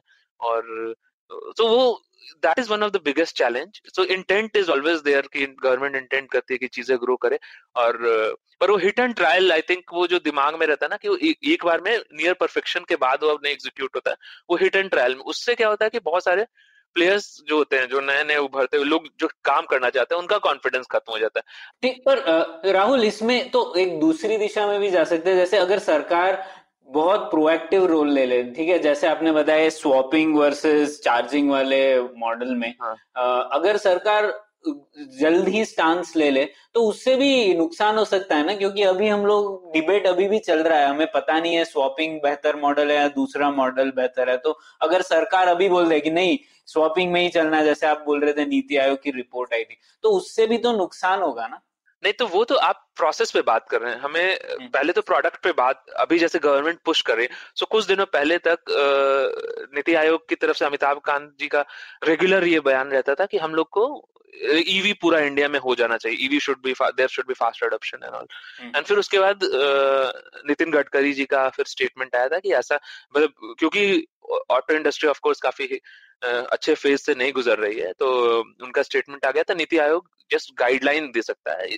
It's not there to implement तो उसके बाद आप देखेंगे कि ईवी e पर डिस्कशन कम हुआ लाइक छह हाँ। चार तीन चार महीने में काफ़ी कम हो गया। सो so, गवर्नमेंट क्या क्या कर सकती है? उसमें एक ये पार्ट है कि ठीक है आप नए प्रोडक्ट को सबसे ज़्यादा ज़रूरी है कि एक इकोसिस्टम तो आप बनाए कि मान लीजिए तीन साल बाद ही आपका प्रोडक्ट लॉन्च होगा। अभी नहीं आपने प्रोसेसेस पर नहीं गए कि हम स्वैप करेंगे कि हम ये करेंगे आ, हम गाड़ियाँ का। पर आप पहले धीरे धीरे इको सिस्टम तो स्ट्रॉन्ग बिल्ड कीजिए। आप पे एक माहौल बनाइए कि लोग प्रोडक्ट बनाना शुरू करें इंडिया के कंडीशन के अनुसार बनाना शुरू करें और फिर जहाँ जहाँ इजिली रिप्लेसेबल है वहाँ हम लोग चेंज करना शुरू करें अब जहाँ पर फॉर उन्होंने ये अच्छा काम किया था बीच में कि बहुत सारे गवर्नमेंट ऑफ़िस में इलेक्ट्रिक व्हीकल्स जाना शुरू हो गए थे अच्छा। फिर वो भी शायद रुक गया है हम्म। पर वो भी एक तरीका था कि आप पहले एडॉप्शन लोगों के अंदर वो क्यूरियोसिटी बढ़ाएँ एडॉप्शन बढ़ाएँ जहाँ जहाँ चीज़ें कर की जा सकती है जो बहुत डेंस एरिया जहाँ पर आप गाड़ियाँ बहुत चल रही है वहाँ पर आप साइकिल को लाइक ईवी साइकिल प्रमोट करें इस तरह की चीज़ें करें। कर रहे हैं गवर्नमेंट ऐसा नहीं नहीं कर रहे इनफैक्ट अभी जो फेम पॉलिसी आई है सो फेम पॉलिसी में गवर्नमेंट का इंटेंट है कि 9000 करोड़ खर्च करेंगे और नेक्स्ट थ्री इयर्स में। हम्म। और 9000 करोड़ में लाइक सब्सिडी का अलग अलग एंगल है और उसमें यह है कि वो 10 लाख टू व्हीलर को सब्सिडी देना चाहते हैं। तो इसमें प्रणय मेरा सिर्फ़ एक मैं आई मीन राहुल ने एकदम अपनी मैं बोलूँगा कि जमीनी हम्म। दिक्कत बताई पर मैं एक जरा हाई लेवल से अगर मैं बोलूँ ना हम्म। तो दिक्कत मेरे को क्या लगती है कि हिंदुस्तान में हम आई मीन इवन मैं राहुल से उस चीज़ में एग्री नहीं करता हूँ कि इवन हमको प्रोडक्ट भी देखना चाहिए मुझे लगता है गवर्नमेंट को इवन प्रोडक्ट पे भी फोकस नहीं करना चाहिए हम्म। क्योंकि गवर्नमेंट आई मीन एक तरफ़ तो हमको पता है कि हिंदुस्तान में वैसी गवर्नमेंट का कैपेसिटी नहीं है हाँ कुछ कर, और जो उनकी वो लिमिटेड कैपेसिटी है उसमें फिर वो कुछ करेंगे तो वो ये इसी टाइप का काम करेंगे कि भाई जहाँ 200 वोल्ट के लोग आजकल सुपर चार्जर बना रहे हैं हम कहेंगे ये 48 वोल्ट का मतलब पुराने जमाने का एंशियंट चार्जर लगा दो ठीक है? हम्म। तो ये क्योंकि उनकी वो कैसे कर सकते उनकी कॉम्पिटेंसी थोड़ी है ये सब करने की। हम्म। तो गवर्नमेंट को काफ़ी हाई लेवल पे पॉलिसी गोल बनाना चाहिए मेरे ख्याल से स्पेशली हिंदुस्तान में जहाँ कैपेसिटी की बहुत दिक्कत है। हम्म। और उसके बाद में मार्केट को डिसाइड करने दीजिए कि कैसे करेगा। अब जैसे देखो ईवी में भी जैसे फेम पॉलिसी भी है वो बोलेगा कि भैया इलेक्ट्रिक मतलब होना चाहिए कि बैटरी से ही चलना चाहिए। हम्म, हम्म। अरे भाई हाइब्रिड व्हीकल को क्यों उसमें से हटा दिया आपने? हाँ। है ना? तो गवर्नमेंट को अगर आपका गोल है कि प्रदूषण कम करना है और आपको आपकी फॉसिल फ्यूल डिपेंडेंस कम करनी है तो अब आप एक बेंचमार्क बना दीजिए कि देखिए आज एक टू व्हीलर जो है इसकी माइलेज इतनी है। हम्म, अब आप किसी भी टेक्नोलॉजी से इसकी माइलेज अगर टू एक्स या थ्री मतलब आपकी पेट्रोल कम लगे। इलेक्ट्रिक व्हीकल में तो ज़ीरो हो जाता है। हम्म। बहुत अच्छी चीज़ है। हम्म। लेकिन सिर्फ़ वन और ज़ीरो नहीं है ना। वन और ज़ीरो के बीच में बहुत सारे नंबर होते हैं। हम्म, ठीक है? तो वो वो नंबर कहाँ गए? हाँ।, हाँ तो अगर आप हाइब्रिड बनाते मैं बताऊँ पूरी दुनिया में अभी तक टू व्हीलर में हाइब्रिड नहीं है। ये एक एक्चुअली अपॉर्चुनिटी है इंडिया के लिए। कि हम टू व्हीलर में हाइब्रिड पूरी दुनिया में गाड़ियों में पहले हाइब्रिड आया फिर फुल इलेक्ट्रिक पे गए ना। हाँ बिल्कुल हाँ। ठीक है और एक हाइब्रिड का एक मैं आपको सबसे बढ़िया बताता हूँ। अभी हम हमारे यहाँ पे एक बहुत बड़ा चिकन एग डिबेट भी चलता रहता है इंडिया में कि भाई अगर चार लोग खूब सारे व्हीकल ये ले लेंगे और साथ में अगर चार्जिंग स्टेशन नहीं हुए हम्म। तो फिर लोग खरीदेंगे नहीं क्योंकि आप कहीं पहुँच के अटक जाओगे। तो इस तरह से ना कि आपके पास गाड़ियाँ और पेट्रोल पंप नहीं है। हम्म, हम्म, ठीक है? तो अभी पेट्रोल का सप्लाई चेन बहुत अच्छा है हमारे यहाँ वैसी बिजली नहीं आती है। हाँ, हाँ। ठीक है हाँ, घरों में तो आती नहीं है ठीक से। रिलायबली पता चला आपके चार्जिंग स्टेशन पे उस टाइम पे बिजली नहीं है जब आप पहुँचे तो आपका दिल खट्टा हो जाएगा कि नहीं? बिल्कुल हाँ।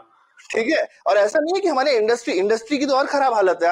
अब हम मैन्युफैक्चरिंग वगैरह कराते हैं ना सबसे ज़्यादा दिक्कत ये छोटे मैन्युफैक्चरर की रहती है। हम बोलते हैं आज डिलीवरी की नहीं अरे सर आज तीन घंटे लाइट नहीं थी क्या करें?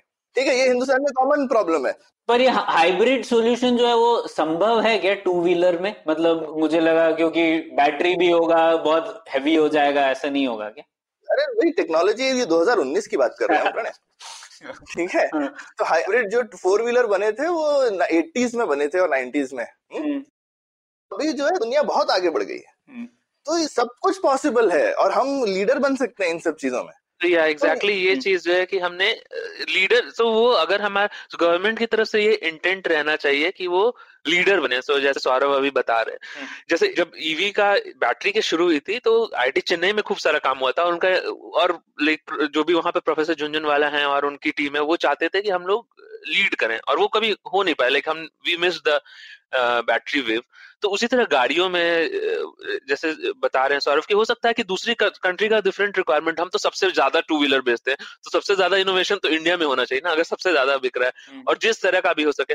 तो हम क्यों नहीं करते हैं? वही है कि वहाँ पर प्रॉपर वही रास्ता ही नहीं है। जब सबसे ज़्यादा आप बाइक बेच रहे हैं सबसे ज़्यादा स्कूटी बेच रहे हैं तो सबसे ज़्यादा एक्सपेरिमेंट इंडिया में होना चाहिए। लेकिन सारे गाड़ी बाहर से आते हैं। अब ईवी e में हाइब्रिड का स्कोप है क्यों नहीं हो रहा है? क्योंकि कोई करना नहीं चाह रहा कोई उस रास्ते में देख नहीं रहा है। और क्योंकि जब इंसेंटिव आ रहा है तो एक तो चीज़ ठीक है कि इंसेंटिव की एक जगह है क्योंकि शुरू में हर चीज़ में अपने आप से नहीं बनती है। इवन यूएस में उन्होंने इंसेंटिव पर यू, इवन यूएस जैसी कंट्री जहाँ इतनी ज़्यादा कैपेसिटी है। अब ये हाइब्रिड वाला आइडिया मैं दे देना इसका ये मतलब नहीं कल को नीति आयोग पकड़ के बोले अब हम हाइब्रिड ही करें। हाँ। वो नहीं करना चाहिए। हाँ। उनको ऐसी नीति बनानी चाहिए कि जिसमें मार्केट एनकरेज हो अलग अलग सोल्यूशन बनाने की and let the best solution win अभी तो लेकिन रेस में एक ही चीज़ है तो आपके गलती करने के चांसेस कितने ज़्यादा है ना?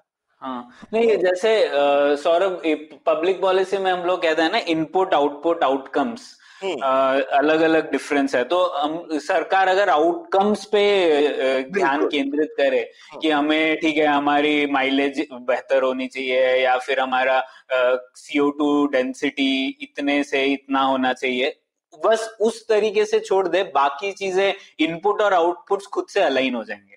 वहाँ पे घुसने की ज़रूरत नहीं। बिल्कुल अभी और और और इलेक्ट्रिक छोड़ो यार कोई क्या पता कोई इंडिया का इन्वेंटर क्या कहते हैं कुछ हाइड्रोजन पे ऐसी टेक्नोलॉजी निकाल ले कि पूरी दुनिया में इलेक्ट्रिक गायब कर दे। बिल्कुल बिल्कुल। पर आज की डेट में वैसा इन्वेंटर अगर कहीं भूले भटके से है भी हम्म। तो उसको वो बोलेगा मैं क्या करूँ ये इकोसिस्टम में? मैं अभी जाके लिथियम आयन बैटरी बनाता हूँ। तो वही है क्योंकि वही हो रहा है आप नए चीज़ों को अगर अगर आप एक आउटकम देते हैं कि ये ये डायरेक्शन होना चाहिए तो वो हो ही नहीं पाता क्योंकि लोग अभी अगर जैसे लिथियम हमने जब शुरू किया था तो उस समय ये था कि नहीं लिथियम पे क्यों बात करेंगे? लेड है। अभी since everyone is talking about lithium आप कॉलेज जाए स्टूडेंट से पूछे क्या करना चाहते हैं तो उसे पता ही नहीं है। जैसे कॉलेज ऑफ़ फ़र्स्ट ईयर जाते हैं तो सबसे पहले लाइक आई आई टी आप कहीं, कोई भी, किसी भी एनआईटी जाएँगे पहले अगर पहले ईयर में स्टूडेंट से आप पूछेंगे क्या करना चाहते हो? तो कोई ये नहीं बोलेगा कि मैं चार साल बाद अच्छा इंजीनियर बनना चाहता हूँ। Generally generally everyone will say कि मैं एमबीए फाइनेंस करना चाहता हूँ। एटलीस्ट मेरे टाइम में ये था। क्योंकि एक चीज़ लोगों को दिखता है और फिर सभी के सभी उधर लग जाते हैं कि एमबीए फाइनेंस करना है। उनको मतलब भी नहीं पता है बस सबको कैट देना था एमबीए फाइनेंस करना था और इन्वेस्टमेंट हाँ, बैंकर हाँ। बनना था। बिकॉज़ समन सेड तो एग्जैक्टली exactly वैसा ही है कि ईवी e में भी अगर हाइड्रोजन बनना है अब सबको पता है कि लिथियम पे ही केवल फोकस हो रहा है तो सभी के सभी उधर ही लगे हुए इरिस्पेक्टिव क्या है कैसे है या कि कोई अल्टरनेटिव सोडियम सल्फ़र है वेनेडियम अब किसी दिन गवर्नमेंट अचानक से एक वर्ड बोल देगी सोडियम सल्फ़र पूरा देश उसमें लग जाएगा कि चलो इन्हें इस बैटरी देख लेते हैं। बिल्कुल। तो बिल्कुल तो इसीलिए सरकार को वो नहीं करना चाहिए। तो इससे ही जुड़ा एक सवाल है अब आप दोनों के लिए राहुल पहले आपसे आपने बोला नौ हज़ार करोड़ है सरकार के जो कि तीन साल में देना है हाँ। तो ठीक है तीन हज़ार करोड़ आ, सरकार के पास हर साल है। ईवी जनरली प्रमोट करने के लिए इस आउटकम में कि हमारा सीओ टू डेंसिटी कम हो या वगैरह वगैरह ना? तो किस पे स्पेंड करना चाहिए तीन हज़ार करोड़ ती, अगले तीन साल में? सबसे बड़ा हिस्सा किस पे जाना चाहिए? तो मेरे जैसे अगर एक तो ये है कि हमारे कंट्री में इंफ्रास्ट्रक्चर बनना चाहिए ईवी का। तो ईवी इंफ्रास्ट्रक्चर अगर रहता है उसका एक मेजर पार्ट रहना चाहिए। कि कैसे अगर चल रही है गाड़ियाँ? फॉर एग्ज़ाम्पल अगर कल को सडनली मैं हज़ार गाड़ी एक पर्टिकुलर एरिया में ले आता हूँ तो वहाँ पर ट्रांसफार्मर पे काफ़ी ज़्यादा लोड बढ़ जाएगा। आ, वहाँ पे आप किस आप इतना करंट ड्रॉ कर रहे हैं दिन में अगर एक टाइम में सभी ड्रॉ कर रहे हैं तो उस एरिया पूरे एरिया का आप आपके पास उतना सप्लाई रहना चाहिए कि आप कर सके कि नहीं। तो या तो आप हब्स बनाएँगे कि इस हब पे अगर डिस्ट्रीब्यूटेड नहीं अगर कोई फ्लीट मैन्युफैक्चर है तो वहाँ पर कैसे करेंगे दूसरा ये कि ऑफ़ कोर्स जनरली जो गवर्नमेंट की सब्सिडी आ रही है वो कार्स पे नहीं है लग्जरी कार्स पे नहीं है वो जनरली टू व्हीलर और थ्री व्हीलर्स पे। थ्री व्हीलर्स पे काफ़ी फोकस्ड है। उसका एक ये भी रीजन है कि जो थ्री व्हीलर मार्केट में जो लोग चला रहे हैं उनके पास ऑफ़ कोर्स इतना पैसा अभी है नहीं। तो सबसे बड़ा मार्केट वो है और सबसे लाइक गरीब तबके के जनरली लोग ईवी चला रहे हैं। सो so, वहाँ पर वो सब्सिडी दे रहे हैं which I think is fine कि शुरू में लोगों एडॉप्शन रहने के लिए आपको पुश करना पड़ता है एक इंसेंटिव देना पड़ता है। सो so, उनके दिमाग में कि एक किलो वाट आवर पे दस हज़ार मान लेते हैं कि मैंने ओईएम्स को जाएगा तो दे विल स्टार्ट पुशिंग कि ठीक है लेड नहीं ये यूज़ करो। So I think in that terms it is it is good कि वो करना चाहिए। ठीक है तो कॉमन इंफ्रास्ट्रक्चर बनाए तो मेरे हिसाब से तो प्रणय क्या कहते हैं आई I मीन mean, बड़ा पैसा तो ऑब्वियसली जाएगा क्योंकि लोग खरीद रहे हैं और अगर टेक्नोलॉजी थोड़ी महँगी है आप शुरू में वॉल्यूम देना चाहते हैं तो it will go to people only कि भाई आपको अगर मतलब ये ये चीज़ है एक लाख की पर आप अस्सी हज़ार ही खर्च करना चाहते हो चलिए बीस हज़ार हमारी तरफ़ से ले लीजिए। हम्म, हम्म। है ना? और आप फिर कैलकुलेट कर सकते हैं सब लोग की बीस हज़ार रुपए हर एक को जा रहा है तो तीन हज़ार करोड़ में कितनी गाड़ी बन रहेगी है ना? कैलकुलेटर है आपके हम्म। पास। लेकिन मुझे लगता है तीन हज़ार करोड़ है तो यार कम से कम तीन सौ करोड़ टेक्नोलॉजी डेवलपमेंट में खर्च करो। ठीक है? और ये पूरा का पूरा सप्लाई चेन में कोई बहुत ज़्यादा टेक्नोलॉजीज़ नहीं है। हम्म। हम आइडेंटिफाई कर सकते हैं ना अभी हिंदुस्तान से रिलेटेड जैसे राहुल ने बोला हमको हमारी दिक्कतें पता है हमारे यहाँ धूल मिट्टी ज़्यादा है गर्मी ज़्यादा है। बिल्कुल। है ना? हाँ। और हमारे हिंदुस्तान में मैग्नेट नहीं होते जो मोटर में लगते हैं। हम्म। हाँ ये ये कोई ऐसे ऐसे कुल मिला के नीति आयोग को भी पता ही होगा मतलब किसी से भी पूछेंगे तो पाँच ही चीज़ें हैं ऐसे कोई पचास तो नहीं है हम्म। हाँ आप ये पाँच चीज़ों में ऐसा नहीं बोल सकते कि भाई जो भी कोई एक बेंचमार्क है ये टेक्नोलॉजी का अगर आप इस साल बीट करेंगे तीस करोड़ आपके हाँ। हम्म। ऐसे कोई दस आप अवार्ड लगा दीजिए साल के तो देखिए तीस करोड़ के पीछे कितने लोग भागेंगे जब हम इस टाइप का कुछ करेंगे तो सरकार कहेगी हम तीन लाख रुपए देंगे आपको हाँ, कौन अपना टाइम वेस्ट करने वाला है भाई हाँ, हाँ, हाँ, हाँ, लेकिन हज़ारों लोगों में बांटने के लिए हम तीन हज़ार करोड़ बैठा के रखा है। हम्म। हम्म, लेकिन तीस करोड़ हम एक टेक्नोलॉजी इनोवेशन के लिए नहीं खर्च करना चाहते। नहीं कर सकते। हम्म, तो अभी मतलब काफ़ी बड़ा दिक्कत होने वाला है इंडिया में। सबसे ज़्यादा अभी जो मोटर्स यूज़ हो रहे हैं उनमें एक नियोडियम नाम का मिनरल यूज़ होता है। वो दुनिया में सबसे ज़्यादा सिर्फ़ चाइना में है। तो इसलिए चाइना ने मोटर्स पे काफ़ी किया कि उनको लगा कि अरे ये हमारे पास मटेरियल है भी और इसकी वजह उसी की वजह से मोटर्स छोटी हो गई 1980s के अराउंड तो उन्होंने ये देखा कि अरे यार ये तो बहुत बढ़िया ये हमारे पास बहुत सारा मटेरियल है और हमें मोटर में इसलिए चाइना नंबर वन है दुनिया में। हम्म। लेकिन एक तरह की मोटर आती है जिसको इंडक्शन मोटर बोलते हैं जिसमें मैग्नेट नहीं लगता है। हम्म। हमको उस पर रिसर्च करनी चाहिए ना। हाँ। हम क्यों तो वो नहीं होता है। हाँ। हम हम हमको देखना चाहिए ना कि हमारी क्या यूनिक परिस्थिति है। है ना जैसे जैसे हम न्यूक्लियर के बारे में सोचते हैं तो हम थोरियम सोचते हैं क्योंकि हमारे पास थोरियम हाँ। पर अब हम जब मोटर सोच रहे हैं तो हमको इंडक्शन बैटरी सोचना चाहिए ना क्योंकि उसमें पर सौरभ अब इसमें आप बोल रहे हैं कि इतना सरकार को कि का दृष्टिकोण इस तरीके के होना चाहिए पर आपने अभी पहले कुछ टाइम बोला था कि कॉम्पिटेंस कम है इन चीज़ों को देखने हाँ, का। तो ये पैराडॉक्स हो गया ना ये कैसे रिजोल्व किया जाए? हाँ करेक्ट तो, तो हाँ बिल्कुल। तो अब अब इसमें जो है ये मैंने इसलिए एग्जांपल दिया। अब लेकिन सरकार जब इसको देखेगी तो उनको ये नहीं बोलना चाहिए कि मैं यही करूँ। हाँ। वो ये बोले कि मेरे को ऐसे मुझे इन बैट मोटर्स के ऑल्टरनेट मोटर्स अभी ऑल्टरनेट ठीक है मैंने एक ऑल्टरनेट बोला ना हम्म। लेकिन इस तरीके के पचास ऑल्टरनेट होंगे साइंटिस्ट के दिमाग में रिसर्चर्स के दिमाग में टेक्नोलॉजिस्ट हम्म। के दिमाग में हम्म। है ना और सब चीज़ ज़ीरो वन नहीं होती है आप ये भी बोल सकते हैं कि भाई मैग्नेट होगा लेकिन किसी अलग मटेरियल का बनाएँगे हम ऐसा क्यों नहीं बोल सकते? बिल्कुल। है ना? फाइनली एक इनोवेशन हुआ जिसकी वजह से ऐसा हुआ ना तो ठीक है आप मैग्नेटिक बनाइए हिंदुस्तान के पत्थर कंकड़ में ढूंढिए ना हमको कहाँ से मिल सकता है मैग्नेट हाँ, हाँ। या फिर चाइना के दूसरे मिल सकता है बिल्कुल। तो इस तरह से बहुत तो आपको करने का तरीका है ये नहीं होगा कि आप कहेंगे मुझे यही बना के दे दो। वो तो बेवकूफ़ी है हम्म। क्योंकि फिर आपके गलत होने के बहुत चांसेस है। आप बोलोगे कि मुझे इन इसकी परफॉर्मेंस इतनी अच्छी है सेम परफॉर्मेंस का दूसरी टेक्नोलॉजीज़ में मेरे को चीज़ चाहिए। अगर आप परफॉर्मेंस के 80 परसेंट भी मैच कर जाओ ये लीजिए तीस करोड़ आपके। और अगर हम लोग चेज करते रहेंगे जैसे अगर हमने चेज किया कि ये मोटर बनाना है तो जब हम वो मोटर बनाएँगे तब तक दुनिया कोई और मोटर बना रही होगी। सो so, हमेशा अगर हम लोग चेज तो हमारे जो इन जनरल हमारा जो सबसे बड़ा प्रॉब्लम एक है कि हम चेज करते हैं। जैसे सौरभ ने अभी बताया कि मोटर अभी तीन ही पार्ट होते हैं कंपोनेंट होते हैं एक ईवी में एटलीस्ट ई रिक्शा में तो तीन ही कंपोनेंट होता है जो चलता है। एक बैटरी होता है कंट्रोलर होता है एक मोटर होता है। अच्छा। मोटर बनाने वाले नहीं है इंडिया में कंट्रोलर बनाने वाले नहीं है इंडिया में बैटरी में सेल सबसे इंपॉर्टेंट पाता है सेल हम लोग नहीं बना रहे। हम्म। तो अगर हम लोग और और बैटरी का मैनेजमेंट सिस्टम जो इलेक्ट्रॉनिक हाँ, है वो भी नहीं। तो इलेक्ट्रॉनिक पार्ट है वो आप मतलब मुश्किल से आपको सौ लोग होंगे देश में जो आपको समझ समझ सकते हैं कि कैसे बनाया जा सकता है अच्छे से सो हम्म। so, और वहाँ पर कोई फोकस बहुत कम है तो हम लोग बस चाहते हैं कि प्रोडक्ट बन जाए और निकल जाए हम्म। तो यहाँ पर एक काफ़ी बड़ा रोल गवर्नमेंट प्ले कर सकती है कि इंस्टीट्यूट्स को या जो लोग बना रहे हैं तो इंस्टीट्यूट्स में ये प्रॉब्लम होता है अभी फॉर एग्जांपल आप डिफरेंट कॉलेजेस में काम तो चल रहा है पर उस पेस पे चलता है उनका एक एक लिमिटेड स्पीड रहता है जिसपे वो काम करते हैं उनको पढ़ाई भी करना है ये भी करना है हम्म। तो जो इंडस्ट्री कर रही है आप उसको प्रमोट करें आप जैसे उन्होंने बताया सही बात कि अगर आप मोटर बनाते हैं आपको तीन लाख गवर्नमेंट देती है पूरी ज़िंदगी खत्म करके कोई बंदा लेकिन अपने करियर का पीक पूरा खत्म कर देता है और आप उसको इतना छोटा इंसेंटिव देते हैं तो हम्म। उससे अच्छा वो सोचेगा यार मैं इससे अच्छा किसी और कंपनी में काम कर लेता हूँ। लाइक मैं चार गुना काम कर लेता हूँ। अच्छा इससे अच्छा एमबीए फाइनेंस कर लेता हूँ। हाँ बिल्कुल बिल्कुल। तो इससे अच्छा मैं एमबीए फाइनेंस कर लेता हूँ। तो कभी हो ही नहीं पाएगा ना। आप जनरली कॉलेजेस में आप जाइए उन क्यों वो बनाएँगे? मतलब अगर पूरा का जो मेरे बैच का टॉपर था मेटलर्जी का तो उसकी जॉब जो लगी थी मिधानी में लगी थी। और मेरे को याद है लाइक ये 2008 में मैं ग्रेजुएट किया था तो मेरे बैच का जो टॉपर था उसका उसका जो सैलरी था it was in twenty thousand और क्योंकि वो कोर में जाना जाता था।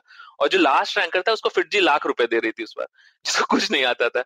सो so, मतलब वैसा ही रहता है कि आपने स्ट्रक्चर ही ऐसा बनाया कि जो टेक्निकल है वो सबसे नीचे आ जाए। उसको लोग देखें कि यार ये तो टेक्निकल वाला बंदा है मतलब ये बिजली बिजली से हाथ वाथ वायर जोड़ता होगा।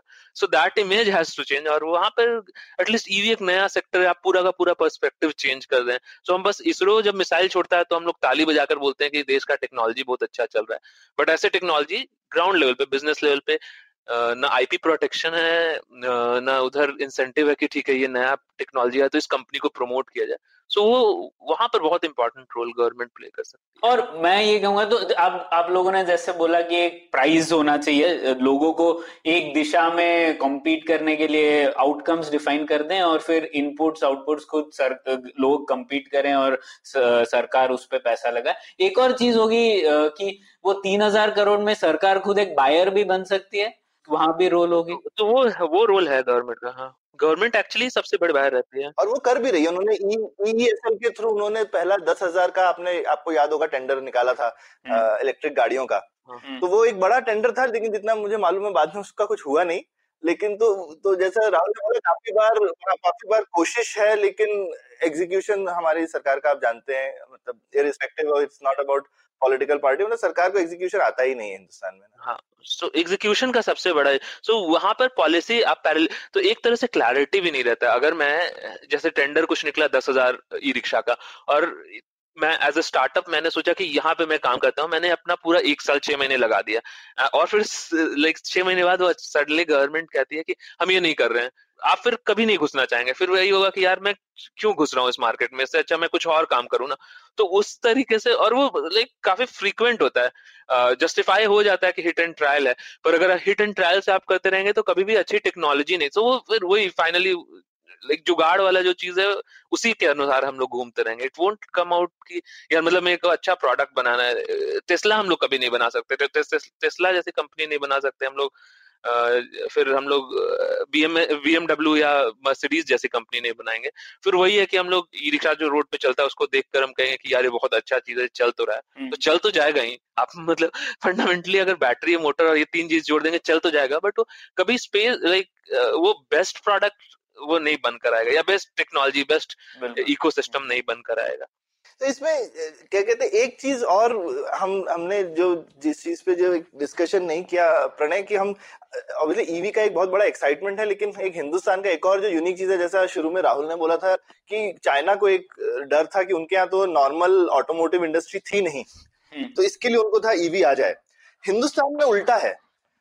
हिंदुस्तान में ऑटोमोटिव इंडस्ट्री बहुत स्ट्रांग है हाँ। और हमारी खुद की है इंडिया की। हम्म, और एक ये भी एक बड़ा ओपन सवाल है इसके आसान आंसर्स नहीं है लेकिन अभी एक रिसेंटली एक रिपोर्ट आई है कि अगर हमारे पास इवन सिर्फ़ थर्टी परसेंट ईवी पेनिट्रेशन हुआ इंडिया में बाय ट्वेंटी थर्टी जैसा लोग एक्सपेक्ट कर रहे हैं कि बाय मतलब नीति आयोग ने बोला था कि हंड्रेड परसेंट चलो हंड्रेड परसेंट नहीं होगा लेकिन मान लो थर्टी परसेंट भी अगर खींच तान के कर लिया तो आपका मैन्युफैक्चरिंग में हमारे यहाँ वैसे ही नौकरियों के लाले पड़े हैं पच्चीस परसेंट जॉब्स जो है वो चले जाए हम्म। तो इसके लिए हमको बस आँख मूंद करके बाहर के देशों को कॉपी नहीं करना है अलग अलग मतलब टेक्नोलॉजी में भी नहीं करना है लेकिन इवन पॉलिसी स्पेस में हमारी समस्याएँ अलग हैं हम्म।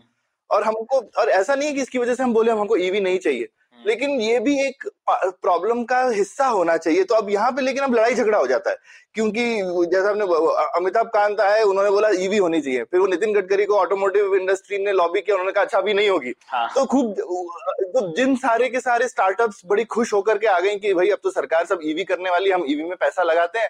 कल को फिर उन्होंने मुँह छोटा कर लिया अब हम क्या करें। हम्म, और दूसरी साइड ऑटो इंडस्ट्री जो बड़ी बड़ी दुनिया की कंपनीज़ इंडिया में फैक्ट्रीज लगा रही हैं वो आती हैं और फिर सडनली सरकार ऐसा स्टेटमेंट बोलती है हम तो ये वाली तुमने अभी अभी पैसा लगाया है ना दस साल में ठेंगा मिलने वाला है। हम्म, तो फिर कोई कैसे लगाएगा पैसा? हम्म, तो ये एक कंफ्यूजन भी है और क्योंकि हम बस एक चाइना गए तो हमें चाइना जैसा हो जाना या स्वीडन गए स्वीडन जैसा हो जाना है। हिंदुस्तान की अपनी एक जटिल समस्याएँ हैं और हमको अपना कॉन्टेक्स्ट समझ के अपनी पॉलिसीज़ निकालनी और सरकार प्रोडक्ट वगैरह के बारे में सोचने की जगह पॉलिसी लेवल पे ध्यान दे तो ये सब सोचेगी। हम्म, हम्म, तो ये ये एक मुझे लगा कि एक और चीज़ है क्योंकि हम बात कर रहे हैं कि सरकार को क्या करना चाहिए। मतलब हमारे स्पेस की नहीं लेकिन ये इम्पैक्ट एरिया है और बहुत इंपॉर्टेंट इम्पैक्ट एरिया है और वहाँ पे मतलब बीच में मैंने सुना जैसे कि ए की बैटरी सर्टिफिकेशन होती है वो ऑटोमोटिव इंडस्ट्री ने वहाँ पे ऐसे रूल्स लगवा दिए हैं कि ईवी महँगे हो गए हैं उसकी वजह से। हम्म, तो ये आपस की टक्कर चलती रहती है। और आप इन जनरल किसी का भी फॉर्म आप देखेंगे तो मेरे को लगता है कि एक और प्रॉब्लम है कि हम लोग सिंपल चीज़ ही नहीं रखना चाहते। तो मैं डिस्कॉम का फॉर एग्जांपल ये ट्राई कर रहा था कि समझो कि कैसे टैरिफ पॉलिसी रहता है। वो हम्म। इतना कॉम्प्लिकेटेड लैंग्वेज रहता है कि वो itself that is a challenge. So ARAI का जो सर्टिफिकेशन पॉलिसी है आप उसमें तो क्लैरिटी नहीं आप फिर दौड़ते रहते हैं। आपका आधा टाइम इधर चला जाता है कि अब उसमें क्वेश्चन एक है कि आप दो घंटे बाद कितना कैपेसिटी रहेगा। और पता ही नहीं मतलब कैपेसिटी बैटरी का आप अलग चार्ज डिस्चार्ज रेट पे अलग कैपेसिटी होता है अलग टेम्परेचर पे अलग रहता है। आपने बस एक लिख दिया कि आप बताइए। अब आप उसके लिए लगे हुए हैं फिर आप किसी कंसल्टेंट के पास जाएँगे जिसको खुद ही नहीं पता है बट देन उसका कुछ टच रहेगा तो ही गेट लेकिन कंसल्टेंट को पता रहेगा कि मैं इस तरह की रिपोर्ट दूँगा और पीछे से इस आदमी से हाँ। बात करूँगा ना तो ये हो वो एग्जैक्टली तो इसीलिए आपको उस रूट के थ्रू जाना पड़ता है। सो वो एक चीज़ जो बहुत जल्दी हो सकता है वो काफ़ी डिलेड प्रोसेस में होता है और फिर आउटकम भी आप इतने परेशान हो जाते हैं कि यार हो क्या रहा है मतलब अब क्लैरिटी जैसे फेम का पॉलिसी आया है तो ये काफ़ी बड़ा दस हज़ार करोड़ का पॉलिसी नौ हज़ार करोड़ का। अब उसमें अभी भी ये क्लैरिटी नहीं है कि सब्सिडी किस तरह से जाएगा। तो हम लोग बहुत सारे हम्म, ओईएम से मिले डिस्ट्रीब्यूटर से मिले उनको भी अभी क्लैरिटी नहीं है कि अगर हो जाता है। सो so, पैसा किस किस रूट के थ्रू जाएगा कैसे जाएगा? और फिर लूप होल लोग खोजने वाले ज़्यादा लोग मिल जाते हैं कि अगर ऐसा रहेगा तो मैं इसको ये कर दूँगा तो जो इंटेंट रहता है वो भी कहीं ना कहीं डिमिनिश हो। राहुल वो भी पॉलिसी का फेलियर है। आप जितनी पेचीदा बनाएँगे ना उसमें वो ज़्यादा लूप होल होते हैं। सिंपल चीज़ में कम लूप होल होंगे। हाँ। चीज़ को थोड़ा सिंपल रखिए। तो ये तो आज की डिस्कशन में बहुत मज़ा आया। काफ़ी क्या कहते हैं फरमाइशी रिक्वेस्ट थी बहुत लोगों ने मांगी थी तो आशा करते हैं काफ़ी श्रोताओं को आज की डिस्कशन में मज़ा आया। Thank you so much thank you Rahul thank you Pranay thank you Saurabh काफ़ी मज़ेदार रहा मेरा भी discussion I think I like मैं आंसर दे पाया जो क्वेश्चंस थे। It was really good discussion उम्मीद है आपको भी मज़ा आया। यह पॉडकास्ट संभव हो पाया है तक्षशिला इंस्टीट्यूशन के सपोर्ट के कारण। तक्षशिला पब्लिक पॉलिसी में शिक्षा और अनुसंधान के लिए स्थापित एक स्वतंत्र संस्था है। आप दुनिया के किसी भी कोने में हो, आपकी उम्र कुछ भी हो, अगर आप पब्लिक पॉलिसी विदेश नीति या टेक्नोलॉजी गवर्नेंस में रुचि रखते हैं तो तक्षशिला की website Takshashila dot org dot in पर उनके कोर्सेज को ज़रूर चेक कीजिए। और अगर आप पुलियाबाजी में शामिल होना चाहते हैं तो हमसे कनेक्ट कीजिए Puliyabaazi at G mail dot com पर या फिर एट पुलियाबाजी ट्विटर पर। शुक्रिया।